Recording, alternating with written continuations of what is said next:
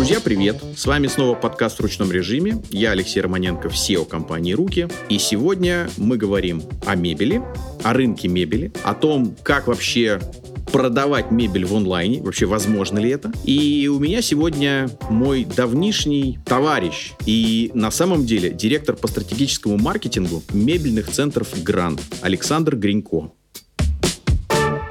Саша, привет! Добрый вечер всем, Леша, привет!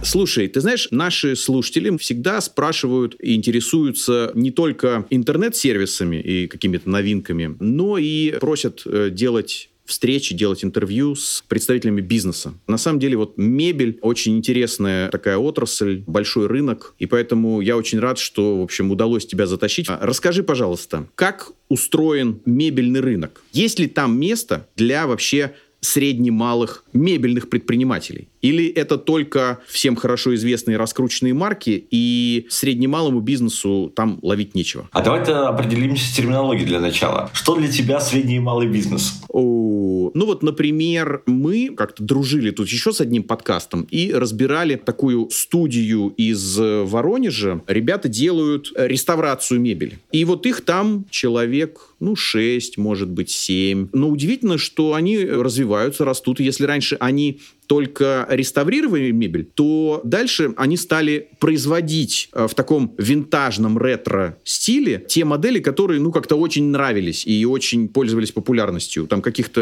м- журнальных столиков, каких-то стульчиков, там кресел, там и так далее. Ну, вот смотри, вот я тебя описал. Вот у ребят, условно, гараж там в Воронеже, и их там, ну, вот до десяти человек, не знаю, там шесть-восемь. Но это вот, наверное, малый, вот прям малый. Если так, то, конечно, таких довольно-таки много. У нас страна большая, и на самом деле мебельный бизнес в регионах особенно. Все эти мебельные магазины, это все дилеры, это все небольшие, на самом деле, предприятия. Плюс очень много, действительно, как ты правильно сказал, мастерских по реставрации, по производству мебели под заказ для дизайнеров. Плюс есть те же самые сборщики мебели, это тоже к нашей отрасли относится, они там совсем немного. Логистика. Ну, то есть малого и среднего бизнеса в мебели довольно-таки много. Плюс даже можно добавить еще мебельный бизнес, он такой очень обширный. Я бы сюда добавил еще и рынок дизайнеров интерьера, потому что как бы это тоже мебельный, ну, относится к мебельному, в общем-то, рынку. А там очень много дизайн-студий, которые совсем маленькие, или кто работает вообще в одиночку. Ну, то есть малому и среднему бизнесу в мебели есть что поделать, скажем так. Окей. Ты сейчас сказал про дизайнеров, и действительно, я как-то об этом не думал, и кажется, что, наверное, с помощью крупных каких-то производителей, ну, я имею в виду мебельных, можно какие-то вот блоки, если мы говорим про, там, не знаю, обстановку, ну, пусть там в квартире, какие-то какие-то крупные блоки решить. Однако, ну вот как это в поговорке, что дьявол, он в деталях, и вот как раз вот этот вот малый и средний бизнес способен заполнить собою вот эти вот какие-то маленькие нюансы, которые как раз создают вот эту ламповость и привлекательность такую интерьерную. И здесь как раз и дизайнеры, и вот эти небольшие студии, как я упомянул чуть выше, может быть, даже там реставраторы какие-то вполне имеют место. Работать через дизайнеров очень популярно последние два года. А так как в Москве и во всех других регионах очень популярны малогабаритки, то приходится учитывать каждый метр. Соответственно, возникает у дизайнеров очень много мебели по эскизам. Их, их делают вручную, потому что нужно учесть каждый сантиметр помещения, потому что оно просто небольшое, а мест для хранения нужно много. Так что именно тут им помогают различные мастерские, небольшие предприятия делают, а все именно местные столярные мастерские, как бы, и вот они работают в связке, и замечательно все у всех получается. Слушай, но вот фактически вы это отдаете, ну вот если мы говорим про грант, то у вас все-таки представлены такие федеральные, скажем так, марки, федеральные бренды, производители мебели, а вот это все, что мы сейчас выше упомянули, это вы отдаете на откуп дизайнерам. Там уже вот они что-то рекомендуют, они как-то решают и договариваются с заказчиком. Да, это все у них личные связи, на самом деле у каждого дизайнера есть свои, свой набор мастерских, куда они отдают заказы. Мы туда абсолютно никаким образом не встраиваемся. Гранд действительно один из самых больших и старых торговых центров в России. У нас там сто сорок шесть тысяч квадратных метров, это огромная территория. У нас да. более четырехсот брендов стоит. Действительно, федеральные все, ну, наверное, точно все сетевики, средний плюс и выше. То есть, допустим, Столплита у нас нет, это все-таки средний минус. А А скажи, пожалуйста, я когда готовился ко встрече, я думал про производителей, думал о том, что вы, видимо, сдаете им какие-то площади, и они у вас там представлены. Я думал о том, что да, вы, естественно, тянете к себе какой-то трафик, ну, я имею в виду покупателей потенциальных. А вот ты сейчас сказал про дизайнеров. То есть, фактически, это еще одна аудитория, в которой ты заинтересован, и ты ее тоже очень активно как-то привлекаешь. Все верно, да. Мы, у, нас, у нас есть специальная программа для работы с дизайнерами, Grand Design. У нас уже в базе там больше пяти тысяч, если не ошибаюсь. Их. Мы регулярно проводим с ними мероприятия. У нас для них есть специальный сайт, где собрана информация об арендаторах наших магазинов, кто работает с дизайнерами. Там на этом сайте размещены условия работы с дизайнерами. Это такое закрытое немножко место, куда клиенты не ходят. Но дизайнерам могут легко зайти туда, увидеть, кто у нас из арендаторов работает с дизайнером, какие там условия, какие там он представляет. три дэ-модели можно скачать для дизайн-проекта, еще чего-то. То есть, да, мы активно да. с ними работаем, особенно в прошлый год, когда стало, скажем так, все по-другому. Бюджет рекламный, скажу честно, как бы, ну, были меньше однозначно, и клиенты были многие в режиме ожидания. Мы активно работали как раз с дизайнерами, потому что это было недорого, это эффективно, потому что один дизайнер, как говорится, это равен десяти клиентам. А так что для нас это абсолютно наша аудитория, с которой мы активно работаем и развиваем это направление. Круто. Слушай, я был у вас, я видел, что у вас собраны чертежи, или как это правильно назвать, модели всех типовых квартир, всех э, типовых домов. Ну, то есть я понимаю, что вот это тоже может служить некой базой для тех же дизайнеров, когда к вам приходят люди и говорят: привет, у меня там какая-нибудь серия пэ сорок четыре, там какая-нибудь, я не знаю, двушка, трешка там, или какая-нибудь там распашонка угловая. И все. И понеслась душа в рай. Я им думаю, набираем все, что есть. Да, мы специально на сайте сделали раздел с этими планировками. Ты правильно сказал, там можно набрать свою серию дома и увидеть, как дизайнеры расставили там э, мебель. Какую-нибудь там делали, может, небольшую перепланировку. Плюс это у нас уже все интегрировано с нашим каталогом товаров на сайте, где уже больше двести тысяч товаров от наших арендаторов. Так что человек, увидев, какую мебель он может себе поставить, может перейти в каталог и выбрать ту мебель, которая ему уже нравится. Потому что это же может быть разные стили. То есть он может выбрать в, одно, в одном, в другом стиле. То есть люди все разные. Но мы представили такой инструмент, который помогает клиентам понять, что у него может получиться из его квартиры. Потому что пока это все типовые планировки, это до, наверное, девяностых годов дома. То есть довольно-таки старые. И уже многие, скажем так, пришли в негодность их бывшие ремонты, и они начинают их делать заново. А такое сегодня делают ремонт, опять же, надолго, несмотря на то, что это очень дорого, скажу честно. Сегодня ввязываться в ремонт, это прямо нужно иметь смелость. Саша, я знаю. У меня восьмой месяц идет ремонт. И вот эта поговорка, когда ремонт невозможно закончить, его можно только прекратить. Да, остановить насильно. Слушай, скажи, пожалуйста, я думаю, что всем будет очень интересно услышать твой опыт. Кажется, ведь мебель — это крупногабарит. Вот вопрос. Мы все-таки все наши подкасты в разрезе, ну, диджитала, в разрезе онлайна, онлайн-маркетинга. У тебя онлайн покупают? Или все-таки для тебя онлайн это способ как-то увлечь, вовлечь, а дальше, в принципе, притащить к себе в офлайн на площадку? Но я всегда всем своим клиентам рекомендовал: друзья, на вот этом переходе между средами онлайн, офлайн очень сильно падает конверсия. И поэтому, если можно этого избежать, пожалуйста, избегайте. Начали привлекать в онлайне, старайтесь и закончить сделку тоже в онлайне. Не перетаскивайте это из одного в другое. Специально это проговариваю для наших слушателей. И поэтому здесь, ну, как бы вдвойне круто узнать от тебя, как это работает у вас. Не, ну смотри, мы сами не торгующая организация. Мы сами ничего не продаем. Мы сдаем нашу территорию в аренду другим брендам. Продают они. Так что мой маркетинг — это вдвойне сложный. У меня клиент теряется на том моменте, когда он заходит к нам в здание. Я не Не знаю, произошла продажа, не произошла. Что он купил, какую категорию, на какую сумму. Вернуть его после этого очень сложно. Вообще мебель, на самом деле, это сложная покупка, потому что мы работаем, по большому счету, всегда на горячий спрос. То есть мебель люди покупают не так часто. То есть одна из самых частых покупок в мебели из крупногабарита — это диван. Его меняют раз в пять-семь лет многие. Кухню ты вот купил, и кухня может хоть тридцать лет стоять. То же самое с кроватью. Ну, то есть как бы мы работаем все время на горячий спрос. спрос, нет, понятное дело, что у нас клиент именно грандовский, он э, средний плюс. У них не одна квартира, а несколько. У них есть дети, у них есть загородные дома. Так что наш клиент возвращается к нам почаще. И мы с ними поддерживаем коммуникацию. Но, с другой стороны, как бы вот такого, что пришел, купил матрас в Асконе, а ты ему потом послал рассылку, приди к нам, купи еще на матрасник, я такого сделать, к сожалению, не могу. И моя задача именно привести в офлайн. Мы, все-таки я работаю в торговом центре, и э, моя задача привести к нам. Да, мы используем онлайн-инструменты. На сайте мы сделали каталог товаров, чтобы человек перед поездкой к нам мог ознакомиться с ассортиментом, сделать предварительный отбор. Плюс у него есть на сайте возможность связаться с продавцом прямо магазина. То есть там есть такой мессенджер, где он может задать интересующие вопросы. Но после этого я хочу, чтобы, конечно, он приехал к нам. А у тебя есть мобильное приложение? Нет, мобильного приложения пока нет. Может быть, в планах? Может быть, в планах.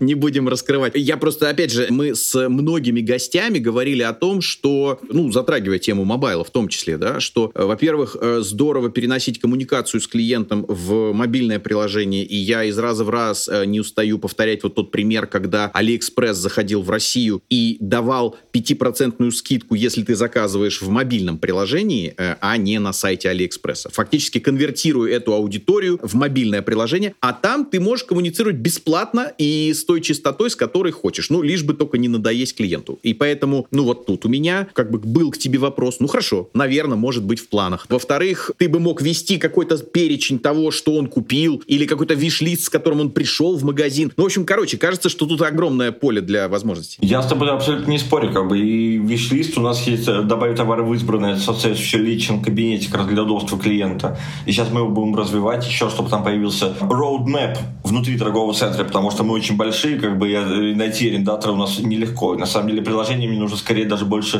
э, в эту сторону, чтобы человек, придя в Гранд, в нем не потерялся, потому что у нас три здания, если все вместе посчитать, десять этажей, ну, то есть мы реально большие. Мы, конечно, разнесли э, по разным этажам разные категории мебели, то есть, допустим, у нас первый этаж — столы, стулья и интерьерика, второй этаж — у нас диваны, с одной стороны более масс-маркет, с другой стороны более премиальная зона. На третьем этаже у нас э, скорее премиум бренды, а на четвертом это у нас кровати, матрасы доступного сегмента. То есть мы стараемся охватить все сегменты мебели, начиная от среднего и выше, чтобы человек по любому запросу мог найти у нас что-то. То есть, допустим, мы делали сравнение, допустим, стулья у нас дешевле, чем были в Хофе или в Икее. Ну, то есть, как бы, на наш взгляд, они более качественные.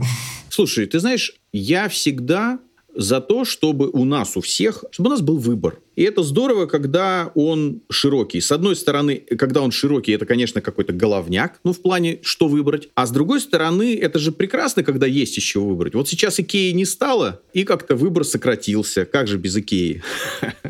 Ну, на самом деле, место Икеи уже заняли. Долгое время, это первый год, наверное, как Икея ушла, место было свободно, потому что у Икеи были даже не покупатели, а были фанаты бренда. И им было очень тяжело перейти к другим. Ну, то есть именно внутри, именно морально. И они долгое время время вообще ушли с рынка, их не было ни у кого. Сейчас они вернулись, к счастью для нас. Ну, я тоже был фанатом бренда Икея отчасти. Вот такого места, куда ты мог, ты точно знал, что ты приедешь и купишь нужные тебе наволочки, нужные тебе ложечки, ножички, подушечки, всякую дребедень. Икея же это не только мебель, это как раз больше было про товары для дома еще. Ты приехал, блин, за подушкой, уехал с двумя огромными пакетами такой ерунды, а, но абсолютно нужной. И это доставляло тебе большое удовольствие, когда приезжал домой и все это разбирал.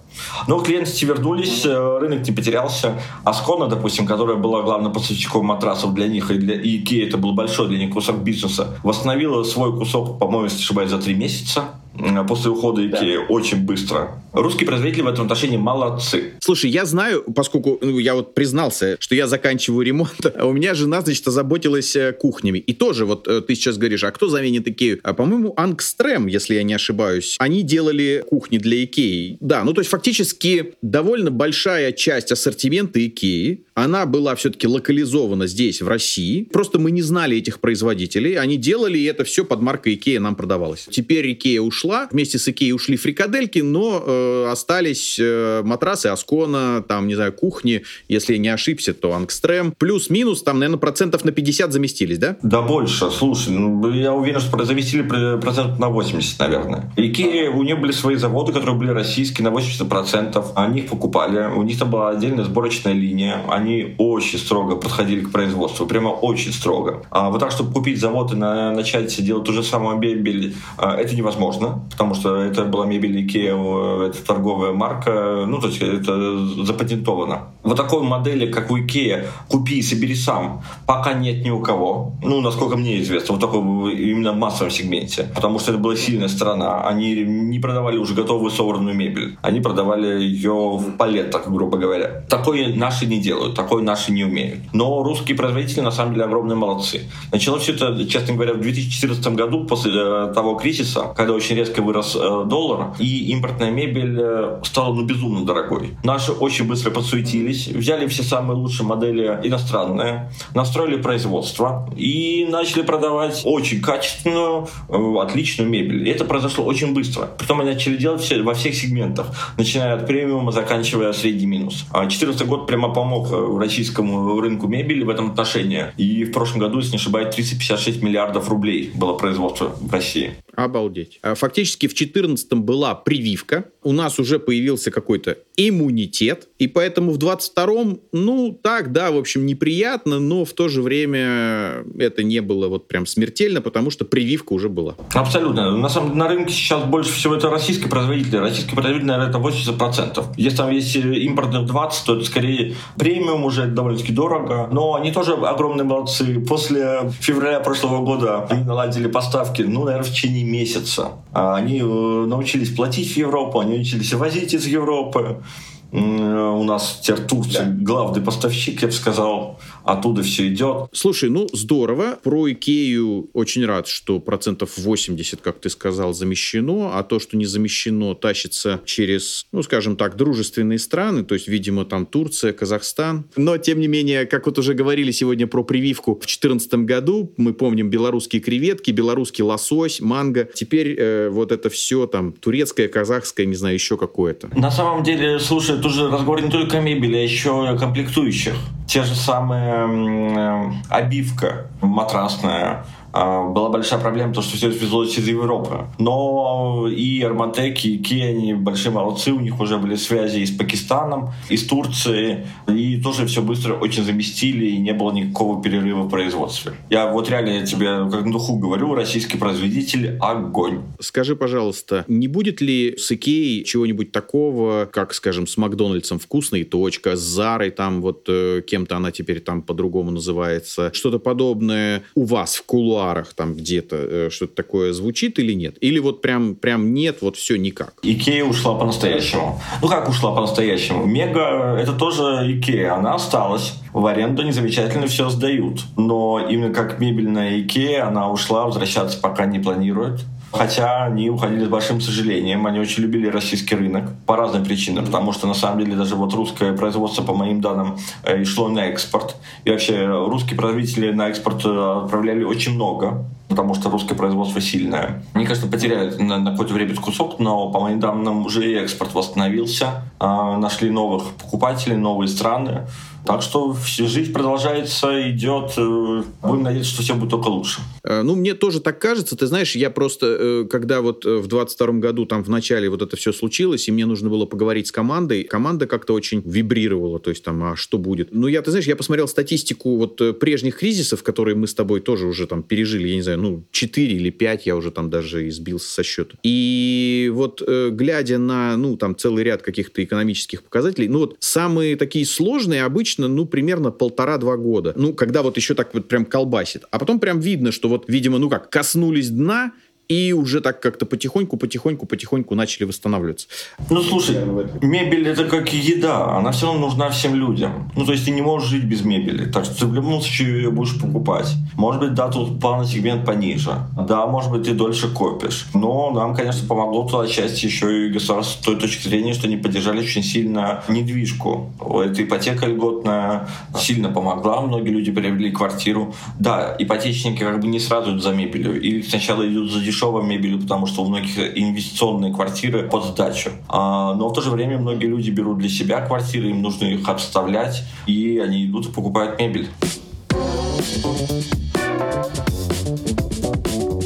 Слушай, вот, кстати, прямо вот предвосхитил мой вопрос. Я видел прогнозы Хофа, и Хоф прогнозирует снижение мебельного рынка процентов на там, ну, десять-двадцать в двадцать третьем году. При этом, да, ты упомянул, я вот буквально на днях тоже видел новости о том, что у нас чуть ли не там ипотечный бум. Народ прям идет за ипотекой. И, соответственно, вроде бы, так сказать, бум в ипотеке должен скомпенсировать какое-то снижение в покупке мебели. Или вот, как ты говоришь, это...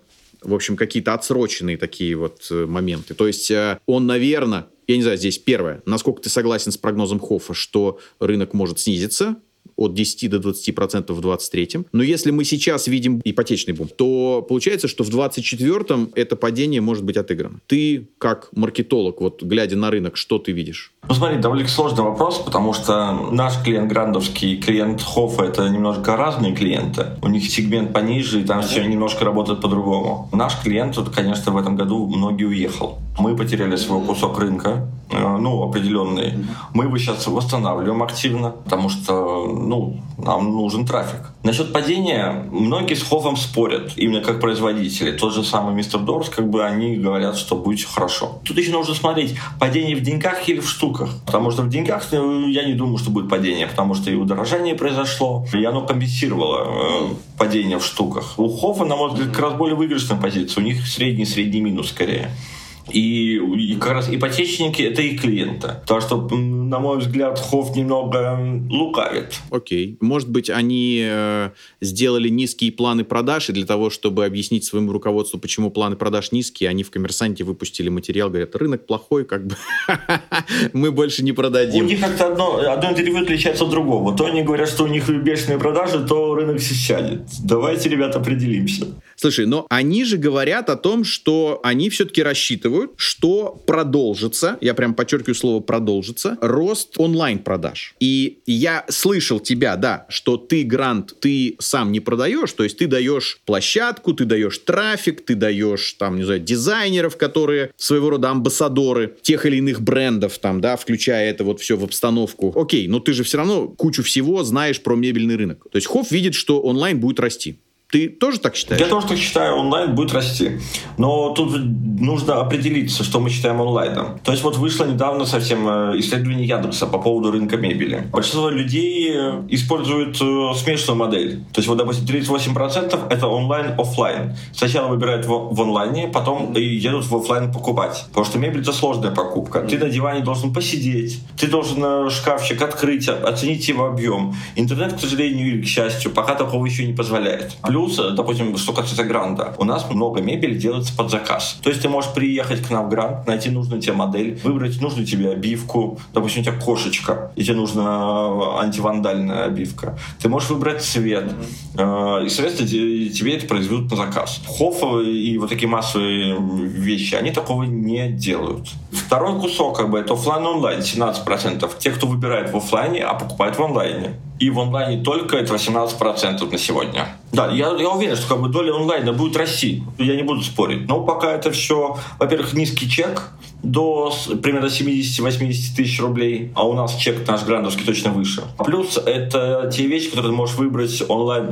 Стулья, столы, э, небольшие комоды, э, но вот большую мебель, кровати, шкафы, э, встроенные шкафы, несомненно, кухню на заказ. Ты поедешь в офлайн. Тут у, у меня, у нас страхов нет. Да, я понимаю, да, здесь, как это, привычка вторая натура. Я тоже для себя, наверное, до конца не представляю, какие бы новые технологии ни пришли, ну, я имею в виду там и ар, ви ар там, и так далее, но все равно, ну, вот тканюшечку, как ты сказал, ее же надо пощупать там, а на кроватке или на матрасике надо полежать. И поэтому, ну, в общем, как бы там это ты все вот в три дэ не покрутил, а, а, а полежать. Да-да-да, то есть матрасы продаются только так. То есть ты можешь онлайн купить матрас той же модели, что у тебя уже был, который ты знаешь, что тебе подходит. Но если ты первый раз его выбираешь, то тебе нужно на нем действительно полежать. Потому что они бывают жесткие, бывают мягкие, бывают средней жесткости, бывают с одной стороны, а бывают смешанные. То есть с одной стороны жесткие, с другой не жесткие, потому что многие же спят парами, а мы же про семью,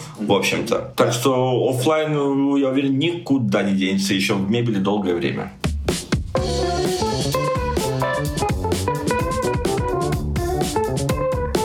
Скажи, пожалуйста, ну вот, да, уже касались с тобой, ну там, Икею заместили, дружественные страны позволяют нам что-то тащить. Вот я все-таки для наших слушателей, вот с точки зрения какого-то, может быть, малого бизнеса, вдруг у тебя есть так вот навскидку чего-то, чего имеет смысл тащить? Ну, в смысле, тащить через границу, везти в Россию чего-то, чего у нас нет, чего нам, может быть, не хватает для полного счастья. Или вдруг всего хватает и, в общем, уже поздняк метаться, ничего не нужно, всего в избытке. Да, на мой взгляд, всего в избытке, скажу честно. Если ты премиум, то, понятное дело, тебе не хватает деталей. Но итальянский дизайн, как бы, итальянское производство не заместить никогда. Да, это стоит везти из Италии. А немецкое качество очень крутое, немецкие кухни, как бы, да. Если ты фанат немецких кухонь, то вези, но наши русские делают очень не хуже.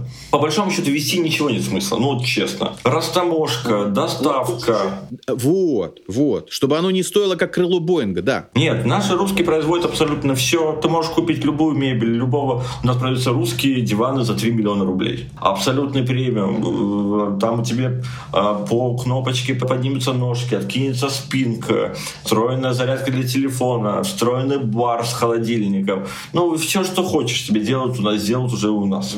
А меняется ли как-то спрос? Ну, вот ты наблюдаешь ситуацию в Гранде. Как меняются потребительские предпочтения? Вот э, там, что было модно или как-то востребовано ну вот тогда, десять лет, что, я не знаю, пять лет назад, и что вот сейчас? Вот, вот что ты видишь? Как в мебели меняются предпочтения? Нет, ну я, конечно, в Гранде работаю не так давно, конечно. четырнадцатый год я просто про него знаю, мне это рассказывали. Я тут всего шесть лет, в общем-то. За шесть лет поведение покупателей уже изменилось два раза. То есть, когда я пришел в Гранд, люди покупали отдельные предметы мебели. То есть, они приходили за диваном. А затем люди стали приходить за мебелью всей комнаты. То есть они хотели себе купить уже сразу весь интерьер. То есть они собирали его. А сегодня люди уже приходят с дизайнером, часто с дизайн-проектом. И уже выбирают мебель под него. Вот так вот за шесть лет изменилось абсолютно поведение покупателей. Уже раньше люди думали о предмете, допустим, о диване или об одном шкафе. Потом они начали представлять всю комнату вместе и приходили сразу все комнаты. То есть тут у меня будет вот этот шкаф, вот эта кровать, тут будут вот эти две тумбочки и собирали себе весь интерьер сразу. Он у них уже был в голове. А теперь они приходят не просто с интерьером в голове, они приходят прямо с картинкой от дизайнера и, я говорю, и выбирают по ней. Ну да, я к тому, что я хотел сказать, что по сути целое решение, то есть не отдельный предмет, Нет, а вот прямо решение, решение вообще вот всей квартиры, чтобы это все было вот абсолютно в одном ключе, законченное, чтобы это все было новое одновременно, а не то, что вот этому дивану год, вот той кровати три, вот тому шкафу десять, и у тебя вот такой вот какая-то, вот какой-то винегрет. Вот такой. Все верно, да. Но в то же время винтаж тоже пользуется популярностью. Шкаф, которому десять лет, еще не винтаж. То есть он уже не новый, но еще не винтаж. Нет, я говорю, просто совсем о такой, о старой мебели. Очень многие делают современные интерьеры, туда вставляют, какую-то, допустим, берут антикварный столик, ставят. Очень интересно бывает. Бывает антикварная какая-то тумба, на которой красиво стоит телевизор. Ну, то есть развился вкус, скажем так. Появилось довольно-таки много площадок, кто этот вкус прививает. В том числе и пытаемся мы с помощью каких-то блогов, материалов в блоге. Появился отличный ресурс In My Room, который посвящен только именно этому. Появилось по телевидению много передач. Ну, то есть, как бы, э, вкусы людей развиваются, развиваются очень хорошо, а вкусы у русских, на самом деле, очень, вкус у русских неплохой, скажу честно. Так что тут нам подвезло. Мы специфичные, но со вкусом у нас все норм. Ну, блин, у многих. Понятное дело, что, допустим, вкусы южной части страны отличаются от вкуса москвичей. То есть, как бы, есть определенная специфика. Это неплохо, не хорошо, как бы у нас есть в том числе мебель для них. Более яркая, где больше золота, которое... Вот, вот я прям хотел. А можешь какие-то примеры? Ну, вот хоть что-нибудь, да. Ну, слушай, ну, к нам приезжают буквально из южных республик, закупают самосвал мебели и увозят. Я понимаю. Ты вот ты сейчас начал начал говорить, что-то более яркое, какое-то более пестрое. Вот, я не знаю, южные люди более темпераментные, вот они любят какую-то такую мебель, а там, не знаю, а питерские, они такие суровые, как бы, и у них, например... И вот я как-то вот, вот что... Вот, вот это же очень интересно нашим всем подписчикам узнать и послушать, как вот буквально, казалось бы, одна страна, но как в разных уголках люди подходят к выбору мебели. По-разному подходят. Южные люди, понятно, любят более яркое, много золота, много лепнины, да, ну, Лёш, на самом деле не так смешно, как бы у них такие вкусы. Много ковров. Ой, какие у нас есть ковры в Гранде. Лёша, ты бы видел. Мой фаворит — ковер за тридцать два миллиона рублей. Как трёшка, ёлки-палки, на Ленинградке. По нему в жизни да. не скажешь, что такое есть. Но ковры есть просто шикарнейшие. Они... Мы все относимся к коврам очень много с советской точки зрения. А ковры есть абсолютно современные. Там невероятные расценки. Он может быть таким бы стать ярким пятном в комнате, который придаст необходимый акцент, что огонь. А питерские, наверное, москвичи э, склонны, ну, были склонны, когда была IKEA, к очень э, северному дизайну, скажем так. Сегодня популярен, э, особенно мужчин, особенно мужчин с достатком, стиль лофт, однозначно. То есть лофт. Вот в исследовании Яндекса, кстати, было про это. Э, мужчины и женщины, их вкусовые предпочтения отличаются, и отличаются еще предпочтения в зависимости от уровня достатка. Слушай, а это открытое исследование? Оно, то есть мы сможем дать ссылочку? Вот. Я тебе могу кинуть файлик, ты можешь выложить и положить ссылочку, да, без проблем.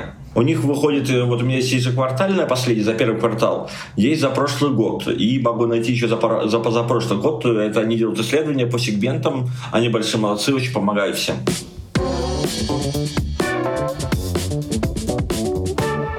Слушай, ну, коль ты несколько раз упомянул Яндекс, ты упомянул, ну, в частности, там, In My Room, но, тем не менее, вот какой-то такой контент-маркетинг, какой-то блоги, может быть, какие-то там инфлюенсеры. Расскажи, что вы в своей работе используете для продвижения, какие инструменты, что сейчас происходит по рынку, потому что вчера видел «Ведомости», и была статья, дам ссылку, исследования провели там Елама, «Ведомости», и ассоциация блогеров, что на тридцать восемь процентов увеличилась стоимость клика в Яндексе, и средний чек, опять же, вот, поскольку все-таки слушают нас средний малый бизнес, средний чек в Директе теперь почти пятьдесят пять тысяч рублей, что, в общем, ну, прям так прилично. И ВК тоже, в общем-то, там существенно бюджеты, ну, там, процентов на десять выросли в среднем, и это тоже порядка пятьдесят тысяч, там, что-то сорок восемь. Расскажи, что у вас? То есть, конечно... Год был непростой, и, в общем, все сильно подорожало.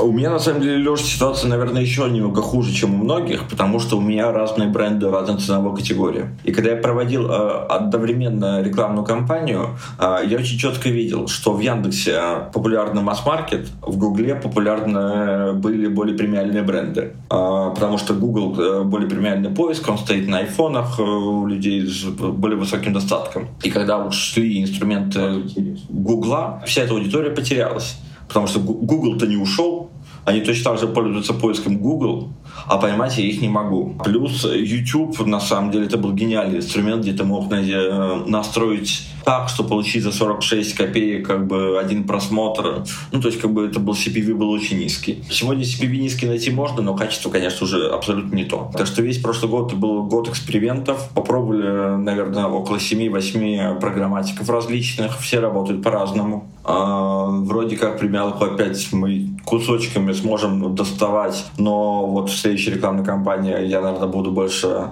а, надеяться на какие-то тематические площадки, там, может быть, Forbes, может, еще что-нибудь в эту, в эту сторону, плюс э, блогеры, интеграция. Ну, в общем, не просто стало на рекламном рынке. А, вот зато, допустим, у меня появился интересный инструмент, есть такой программатик «Гибрид». У них есть отчет э, по офлайн-доходимости. Они э, могут отследить, особенно если была реклама в мобильном приложении, запоминая девайс ай ди, кому не показали рекламу, и потом в определенной геоточке смотрят, э, не показывается ли реклама им еще раз там. Ну, то есть появился девайс ай ди в этой зоне или нет. Таким образом, появился интересный инструмент, сколько людей увидело рекламу, сколько дошло до офлайн-точки. Прикольно. Мне очень нравится. Хоть как-то можно теперь посчитать.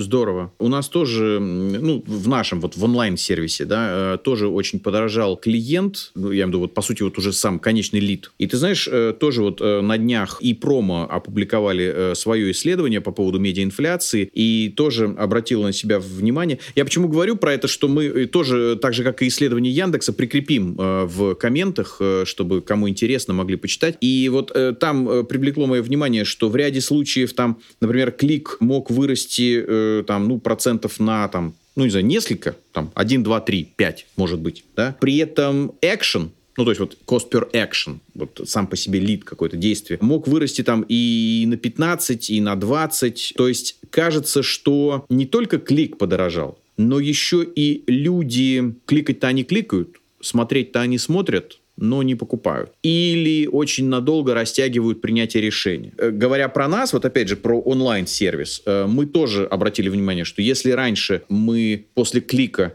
ну, скажем, в течение недели заключали сделку, ну, я имею в виду, клиент конвертился уже вот прям в платящего, да, то сейчас эти сроки выросли, там, выросли так заметно, там, выросли до двух, до трех недель иногда. И вот, вот это, видимо, и приводит к тому, что, да, есть подорожание клика, но подорожание лида стало еще больше, потому что откладывается решение или вообще не принимается. Все верно. Люди стали осторожнее относиться к трате своего бюджета, стали аккуратнее, дольше выбирают, дольше принимают это решение, чаще заходят на сайт. То есть, как бы у меня тоже по последней рекламной кампании четко было видно, что э, если раньше человек зашел один раз на сайт, то сейчас он может по рекламе кликнуть раза в два-три, э, потому что он еще раз хочет вернуться, еще раз изучить, еще раз посмотреть. Так что да, это сегодня изменился паттерн поведения клиента. И м- расскажи, пожалуйста, э, все-таки вот в твоем случае у тебя довольно большая доля э, все-таки офлайна. Что вы делаете с точки зрения офлайн-рекламы? Ну, я имею в виду не, не то, что да вот мы, мы там все делаем. Я имею в виду, что, скажем, тебе особо нравится, что тебе особо как-то прозрачно удается посчитать и оценить какую-то эффективность. Может быть, были какие-то интересные находки за там, прошедший год? Ты знаешь, слушай, насчет посчитать всегда очень сложный вопрос. Но, допустим, когда ты даешь рекламу на телевидении, это дорого, то арендаторы чувствуют себя точно лучше. Меньше обращений от них идет, что они себя чувствуют плохо. А, так что телевидение работает. У нас есть наружная реклама. А, мы в последнее время, что из интересного, а, мы недавно попробовали новый инструмент, появился в метро, такие а, информационные пилоны. Они вертикальные, они стоят в очень удачных местах на станциях метро. Это яркий экран четыре ка. И реклама там заметна, и большой человекопоток, так что вот это, особенно для малого и среднего бизнеса, мне кажется, может быть очень быть интересным. Он не сильно, скажу, чтобы дорого стоил, то есть там, если не ошибаюсь, около пятьдесят-шестьдесят тысяч рублей в месяц, но, допустим, если у вас какая-то кофейня около метро или какая-нибудь маникюр, салон маникюра, и вот как раз дать какую-то местную рекламу, что, ребят, вот мы вот стоим за углом, мне кажется, это хорошая тема. Это буквально, ну, практически как указатель, то есть, ну, да, я имею в виду, ну, в смысле, это рекламное сообщение, так сказать, указать на что-то, что здесь неподалеку. То есть вот, вот выйдешь из метро, сразу направо. Ну, такой. Да. Но вообще это большой телевизор, который повернут вертикально и стоит прямо на станции метро, мимо которого идет огромное количество людей. То есть стоимость контакта низкая, а людей много. То есть и сказать, что вот это огромной толпе людей, сказать, что вот я тут за углом, это прикольно. А скажи, пожалуйста, вот в случае с Грандом, ведь у тебя же нету метро рядом. Ну, хорошо, метро Южное, наверное, да? Вот у вас там есть комплекс. А вот э, в Химках же нету. Ну, ну, то есть речной вокзал там далеко. Ты это использовал там, где у тебя Южное? Или, например, в Химках тоже? Потому что для Химок, по идее, не очень работает. Ты выходишь из метро речной вокзал и такой, типа, вот тут Гранд. Где? Ну, там, не знаю, в нескольких километрах вот, э, от, от, от метро. Вот расскажи, ты, ты это как у себя? Или только на Южной использовал? Нет, мы как раз тестировали это с Грандом Югом. Он стоит действительно у метро Пражская, наверное, секунд тридцать от метро. Мы брали вот серую ветку, несколько пилонов, и брали еще конец помаранжевой, там ясеневый теплый стан, потому что от Пражки недалеко совсем. А мы их, их использовали не... И приходили вот сюда, прям торговый центр прям стоит прямо здесь. Мы рассказывали, какая у нас проходит акция. У нас было колесо фортуны, там... при покупке десять тысяч рублей были подарки покупателям. И мне кажется, тема, вот рассказать об акции в торговом центре, она тоже абсолютно рабочая. В том числе будет рабочая для э, Гранд Севера. Да, ты выйдешь из метро, ты его не увидишь. Ну, ты увидел, что в Гранде проходит там какой-нибудь фестиваль мебели, и я с этим сообщением выхожу сразу к большому количеству людей, которые живут не так, чтобы далеко. От речного вокзала шесть минут на маршрутке. От планера, например, столько же. От э, Беломорской тоже недалеко. Ну, то есть, как бы, я в любом случае могу обратиться к большому числу людей ярким э, рекламным сообщением. Да, понятно. То есть, никаких там вот ку ар-кодов, чего-то. Я имею в виду вот на этом вот, чтобы что-то считывали, что-то делали. То вот, вот такого рода каких-то вещей ты не делал? А, ну, вот именно с этим инструментом не делал. Так, конечно, делали. Мы, наверное, попробовали все. У нас была карта лояльности, которую мы выдавали. Мы вот просто делали опрос, кто к нам приходил на колесо фортуны, где вы видели информацию. Несколько человек сказали, что и в метро. Так что точно они там ее заметили.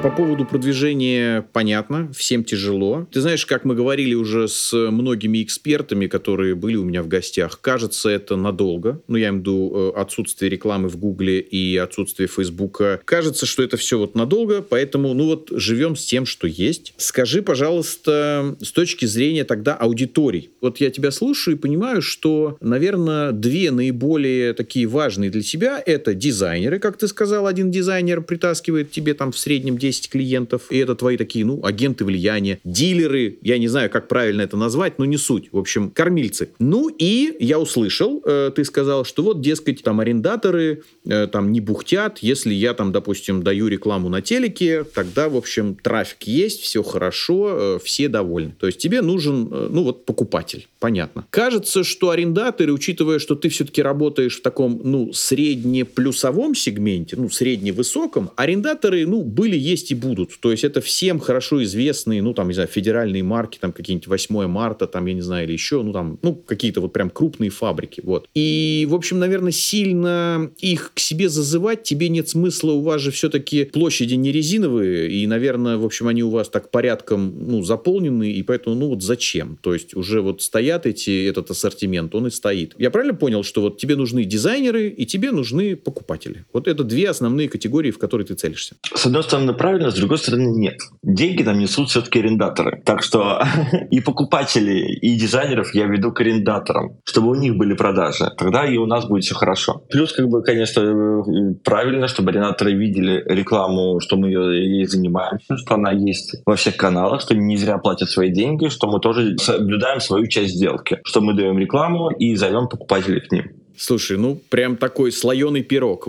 Замес такой очень-очень сложный. Тогда такой вот вопрос. Вот мы не так давно говорили с Андреем Бронецким по поводу вот сервиса знакомств. И я говорю, ну вот что все-таки первично, там, курица или яйцо? Ну, то есть вот тебе нужны вот анкеты людей, которые там на сервисе, да? Или те люди, которые приходят найти себе там пару? Когда две категории, понятно. Ну, я имею в виду вот, вот эти, эти, и тут как-то надо вот балансировать. А у тебя получается как-то три категории. Как это все увязать? Что для тебя вообще вот самое первое? Арендатор.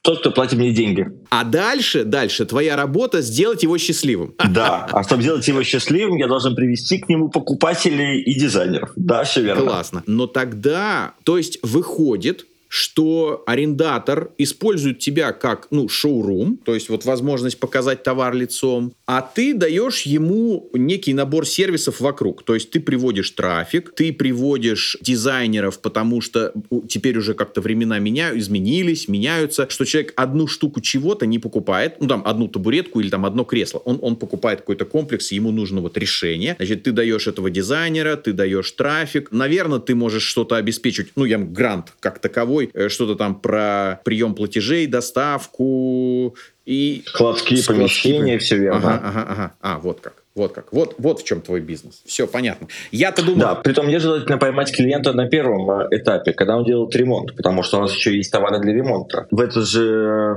кусочек попадает покупка кухни. То есть я удовлетворил кухню. После того, как человек сделал ремонт и купил кухню, он приходит уже в гостиной, покупает мебель. Я уже привел к другому арендатору. Там он купил, он покупает мебель. Это уже третий арендатор. И в идеале это найти, поймать человека в начале его покупки и провести по всей цепочке продаж. Это было бы оптимально. Тогда один человек сделает меня счастливым нескольких арендаторов из разных категорий. А закончить все это светом, коврами и, и аксессуарами товаров для дома. То есть, в принципе, если хорошо поймать клиента, то можно сделать счастливыми от двух до восьми арендаторов сразу. Классно. Вот это вот такая липкость какая-то. Какая-то липкость. То, что у нас, я иногда вот пытаюсь это как-то на другие бизнесы, ну вот у меня, например, тоже. Я бы хотел, чтобы у меня клиент приобрел больше, чем, ну, скажем, одну услугу там или один продукт. Так и у тебя, да. То есть тебе его надо вот провести. И, наверное, в этом плане тоже работает какая-то определенная система, когда ты сказал, что у нас, значит, на первом этаже, ну, там, не знаю, столы, стулья,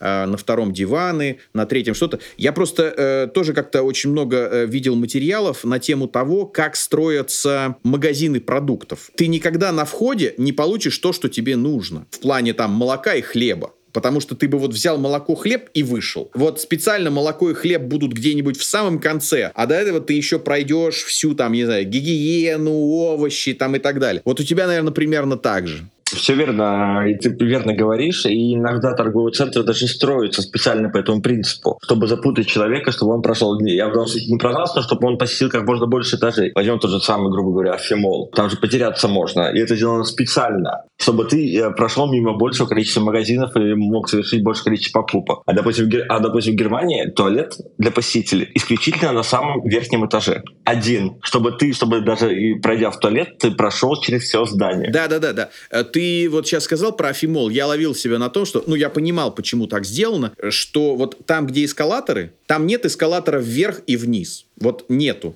Есть только вверх, а чтобы тебе вниз, тебе надо пройти там, не знаю, половину этажа в противоположную сторону, и вот там только в одно направление вниз. И вот, вот, вот, вот эта вот история, вот она и используется. А б- б- бывает еще хуже. Ты вот на, поднялся один этаж наверх, чтобы по- подняться еще выше, ты точно так же должен делать полукруг, обойти, и только там будет эскалатор второй наверх. Слушай, а скажи, пожалуйста, если у тебя есть какие-то материалы, что на этот счет почитать, давай мы поделимся с нашими э, слушателями, если вдруг, это по потом. Тогда, если найдешь, пришлешь. Просто, ну, вдруг кому-то из наших слушателей это будет полезно, чтобы не давать клиенту сразу то, чего он хочет, а немножко его так как-то вот помучить. Ну, так, в хорошем смысле. Нет, вдруг. На, на самом деле наука мерчендайзинга, она великая. И действительно есть много интересных книжек. И действительно, как бы не зря IKEA, возвращаемся к ней. У нее были построены комнаты именно так. То есть ты заходил, ты видел ванну полностью. Там уже лежал и коврик для ванны, там стоял и ёршик, там было и зеркало, и ты все это мог купить. Оно все было выстроено ровно для того, чтобы ты увидел общую картинку и захотел как можно больше вещей. Слушай, ты сказал про Икею. Я помню, что когда я вот уже, знаешь, такое, когда я был в Икее, ты знаешь, я видел, что ребята, ну, молодежь, просто проводят там время. Ну, потому что удобно, обставленные комнаты. У вас в Гранде ребята местные время проводят? В Гранде нет, а в Гранд-Юге да. Там ближе к метро, как бы действительно тусовщики в супермаркете, замечательный фильм старый, э, американский, шикарный фильм, всем советую, кстати. Это действительно так, тусовщики есть во всех торговых центрах, особенно молодежь, да, это нормально. Но сегодня энтузиаст, завтра станут покупателями, так что нормально. Да, все. О том и речь. Так нет, а потом еще ведь э, такая ситуация, когда у тебя вот эта экспозиция, она пустая, ну, в смысле как, мебель стоит, но там как-то нет людей, то оно как-то и смотрится так, как-то, ну, пустовато и холодно. А когда кто-то на этом сидит, что-то там такое, какая-то движуха происходит, ну, оно как-то и смотрится живее. Это тоже спорный вопрос. Если премиалка, то чем меньше людей, тем лучше. Человек должен чувствовать себя главным гостем на этом празднике жизни. Ёлки-палки, какие нюансы, да, приходится учитывать. Слушай, а вот э, скажи, ты мне э, еще обещал какой-то э, бомбический кейс про дизайнеров. Ты сказал, напомни мне, расскажу. А я, на самом деле, его рассказал, что прошлый год, когда у нас вот мы с клиентами сильно не могли работать, как бы мы начали работать с дизайнерами, это было не дорого, это было интересно, а это было круто, потому что у нас все время тусили дизайнеры. Мы делали для них коворкинг, специальное место, где у них там есть рабочие столы, а ты его можешь абсолютно бесплатно себе забронировать на какое-то время, посидеть, поработать самостоятельно или вместе с клиентом, показать ему какие-то образцы, потом повести на подиум какому-то реатору, показать, как эта модель выглядит по-настоящему, можно сделать выбор. То есть мы вот прямо нацелились, на прошлый год работали с ними и работу настроили.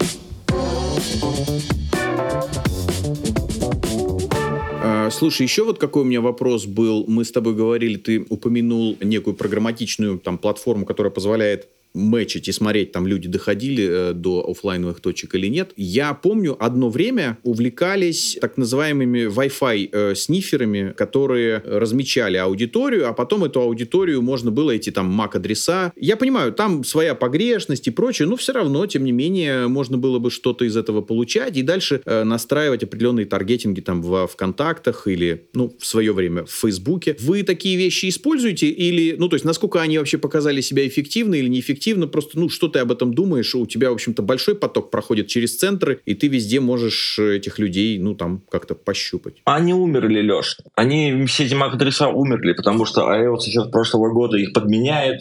Android тоже встроил эту функцию, так что сегодня все стало бессмысленно. Раньше, да, действительно можно было собрать аудиторию, которая приходит в магазин, показывать мне рекламу, возвращать. Это был рабочий инструмент. Сегодня уже нет. Понятно. Слушай, ну, э, на самом деле очень интересно. Как я уже сказал, там, по ходу год за два. Э, кажется, что хоть ты в Гранде уже давно, но за последний год э, нам пришлось, нам всем, и тебе, и нам всем э, пришлось, в общем, пройти большой путь. Я считаю, что... Э, еще лет через двадцать будем писать мемуары. Мне кажется, что никто еще не сталкивался с тем, что вот так вот бам, и когда тебе вдруг казалось, что какие-то сервисы, с которыми ты буквально родился и вырос. Ну, ладно, я не родился, но вот, вот есть целое поколение, которое уже родилось как бы с Гуглом и Фейсбуком. Да. И вдруг этого не стало. И как жить? Ты знаешь, тоже вот обсуждал с некоторыми экспертами, гостями, кто вот делает бизнес. Меня поразило, у меня работал маркетолог, и вот в начале прошлого года, когда вот это все повыключали, я говорю, ну давай, давай, нам нужен трафик. А он говорит, а что я могу сделать? Гугла нет, Фейсбука нет. Ну вот как бы Яндекс есть, ну вот я его и пользую. Все, у человека использование интернета или источники трафика в интернете, они вот для него, э, ну, выглядят как там четыре-пять кнопок. Там Facebook, Google, Яндекс, там ВК. Да, да, да, да, да. Если ты вот у него вот отнял, все, он, в принципе, дальше уже э, не знает. Он говорит, а что я могу сделать? Ну, нет. Вот. Но мы больше с такими маркетологами не работаем. Ну, Леш, правда, с чего мы... За нашу жизнь произошло все, что могло только произойти, мне кажется. Начиная с девяносто первого, девяносто третьего года, потом девяносто восьмой, потом две тысячи четвёртый, потом две тысячи восьмой, четырнадцатый, двадцатый с пандемией, теперь двадцать второй с СВО. Да, прорвемся. Да, да, да, да. Да. Слушай, ну давай, раз вот прорвемся, тогда давай для предпринимателей, особенно из мебельной индустрии, напутствие. Не надо сильно долго. Давай, вот мы пишемся в конце мая, ну вот хотя бы там, скажем, до конца двадцать третьего года, а дальше мы с тобой еще раз встретимся и поговорим. Пожелания, напутствие. Пожелания. Ребята, если вы меня слушаете, ребята, вы все крутые, вы и так уже много чего сделали, пожалуйста, не останавливайтесь, рвите дальше вперед, и все будет хорошо. Классно, классно, спасибо. Саш, тебе тоже больших успехов. Грант наше все. Грант, в отличие от IKEA, от нас никуда не уйдет. Не уйдет. Поэтому успехов. Спасибо большое. Леш, спасибо, что позвал. Было очень приятно и очень интересно. Да, классно. Пока-пока. Всем пока-пока.